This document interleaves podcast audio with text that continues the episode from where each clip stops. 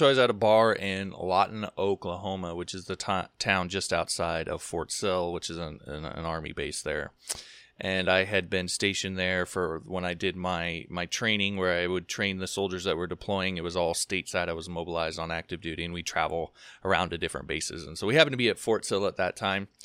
And a couple army buddies and I were out having a few drinks and playing darts, which was really me smoking them in darts because I was kind of a, a, dart sharpshooter back then. Um, but we were sitting there, there playing darts when when it happened. There was this dude that was sitting in the corner, and he kept eyeballing us. And you know, I generally try to keep things chill. I'm not like a big fighter guy or anything like that, or necessarily super aggressive. But you know, he just kind of kept staring at us as the night went on, and it was blatantly obvious. And so finally, I just walked up to him, uh, and I asked him, you know, what's up? And what he said next floored me. He said, "Are you Sergeant Morris?" And it immediately took me back because I was like, "What?" Like I, I didn't recognize this kid at all. And so I said, Yeah, do I know you? And he said, Probably not, but I know you. You taught the USD, which is the unarmed self defense class that I went through uh, when I deployed. And he said, I thought it was you, but I wasn't sure. And I just wanted to tell you, thank you so much. Everything that you taught us, I used it so many times when I was over there, and there were literally multiple times where it saved my life. And you know, I'm just going to be straight up with you. When I when I think back uh, of him saying that, I still get choked up when I think about it, uh, because that was the first time that I'd met one of the tens of thousands of soldiers that I trained after they had come back. And having already been to Iraq myself, I knew what that meant. I knew what he had been through. I knew how serious he was and why he felt compelled to say it. I, I knew exactly what was going on. And it really just kind of uh, it, it hit me really, really hard. And that was also the day that the idea of me being a teacher really solidified uh, in my mind. That moment impacted me in, in, so many ways. And that's when I knew that this is what I was born to do. Now, as it happens, he told me uh, as we talked, he was also part of a unit who I'd actually chewed their butts halfway through the class. And I'm talking about first sergeants and majors, people that that were way higher ranked than I was, I gave them an earful because they weren't taking the class serious. We had this little, we called it the bull in the ring. Um, we had this little scenario. The the the when I taught the unarmed self defense course, it was a part of a, a, broader training program that they were going through for de, uh, detainee operations. So these were units that were going to deploy to, to Iraq, and they were going to run detention camps. Now we could, you know, debate uh, the morality of that, but at the time I didn't, you know, I was young, I didn't really know know the difference, and you know, my focus was on teaching them to survive. So they were going to be in running these detention camps, and in the detention camps over there, everywhere they went, every enclosure they went into, a lot of the places were fenced off and stuff.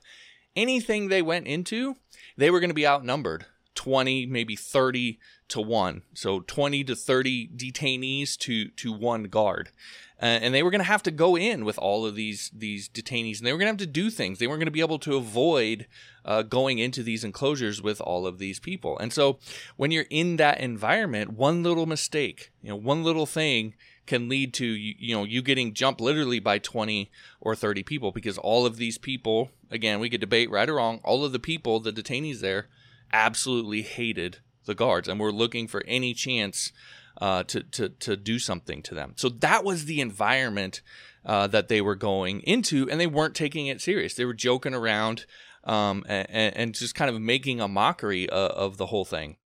And I, I literally jumped. I stopped the whole training. I jumped in, and, and again because I'd been and I knew what they were in for.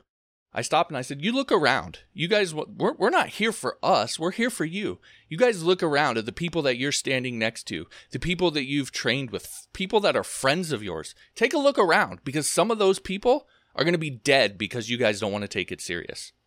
Now, obviously, that was fairly intense and extreme, but it was true. That was the situation that they were going into. And, you know, uh, back then I was I was very extreme with it. I was a serious uh, as serious can be, but I felt like I literally held their lives in my hand. And if something happened to any one of them, I felt like there was their blood was on my hands, and I wasn't going uh, to let that go by. It was my job to re- reach them, my job to get them to pay attention and teach them how to survive. And again, according to what this kid said, that that moment really had an impact on them. He said from that point forward, the rest of their training, even after they le- left our class, got really serious because it hit home to them what they were they were about to walk into.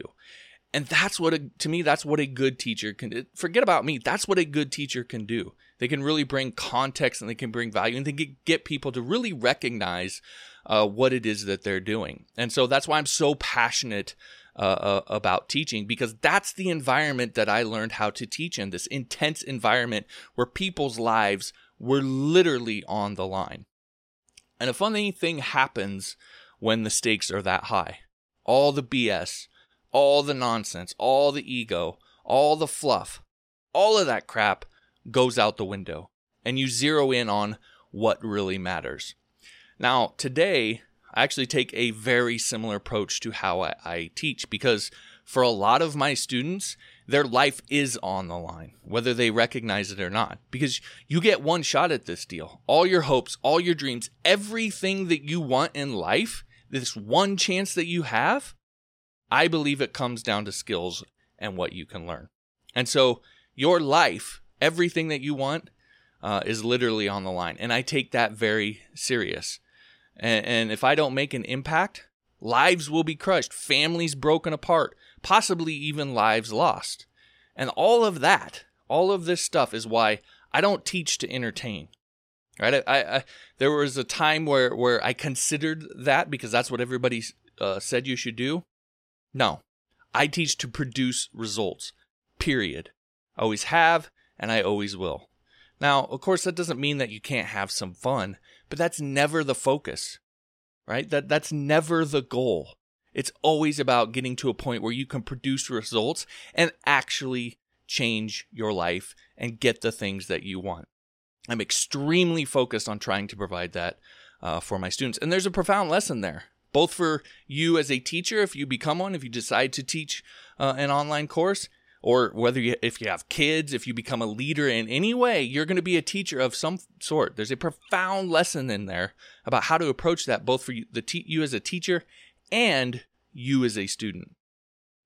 In any case, I also happen to believe that I've refined and honed a method for teaching that does just that, that produces results while still keeping it straightforward and simple for the teacher. And it's a method that you can use to rapidly crank out course after course, yet cram each course with actionable value that actually gets results for your students. Now, I'm sure not every single one of my students would agree, right? I'm sure there's students of mine out there um, that didn't like this course or that course or whatever. But on the whole, on the sum of things, I have hundreds of positive positive reviews and a nearly 90% satisfaction rate on all my courses, which is very rare in this industry. And it goes back to the method that I use, and I feel like proves that this approach to to creating courses, this way of doing it, leads to uh, high value for the student while also keeping it simple for the teacher, which is the whole point. And and to me, uh, the big thing with all of this, the big secret behind all of it is your course outline. That's what will make or break your course.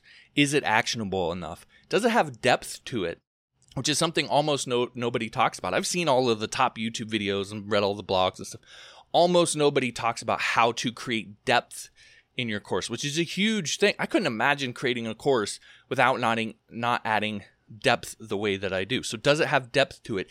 is it loaded with value? Those are the things that students are after. And in my opinion, this course building method ensures that you answer yes in every course you create. So you can create consistency and you can consistently create value in your courses, course after course after course, which is what builds trust uh, and really attracts people to you over the long haul. Again, long term thinking, long term strategy. In any case, I teach this method in my new course called Sane Course Creation which right now you can get essentially for free over on Skillshare. And that's because as a teacher there, I'm able to get you an exclusive one month free trial of the site. The normal trial is just seven days, but again, I can get you an exclusive one month free trial. With that, you get 100% unfettered access to every course on the site, including mine. And then if you cancel before the, the, the month is up, you never pay a penny. So There's certainly a few hoops to jump through, but that may be worth it to you, especially since the course will be coming off Skillshare at the end of the month. At which point, I'll sell it on my website for probably around $150 or so. So, if you want to save yourself that money and you want to get it while it's essentially free, this is really your best chance. The link to start the trial is myjohn.us slash sane. Again, that's myjohn.us slash sane. I'll also drop a link in the description as well. And then once you're in, just use that same link, which will take you right into the, the proper course. And you watch lesson number two, which is where the entire sane course creation course is housed as lesson number two. And that's it. That'll get you squared away. All right, that'll do it. Thanks for listening. We'll talk to you next time.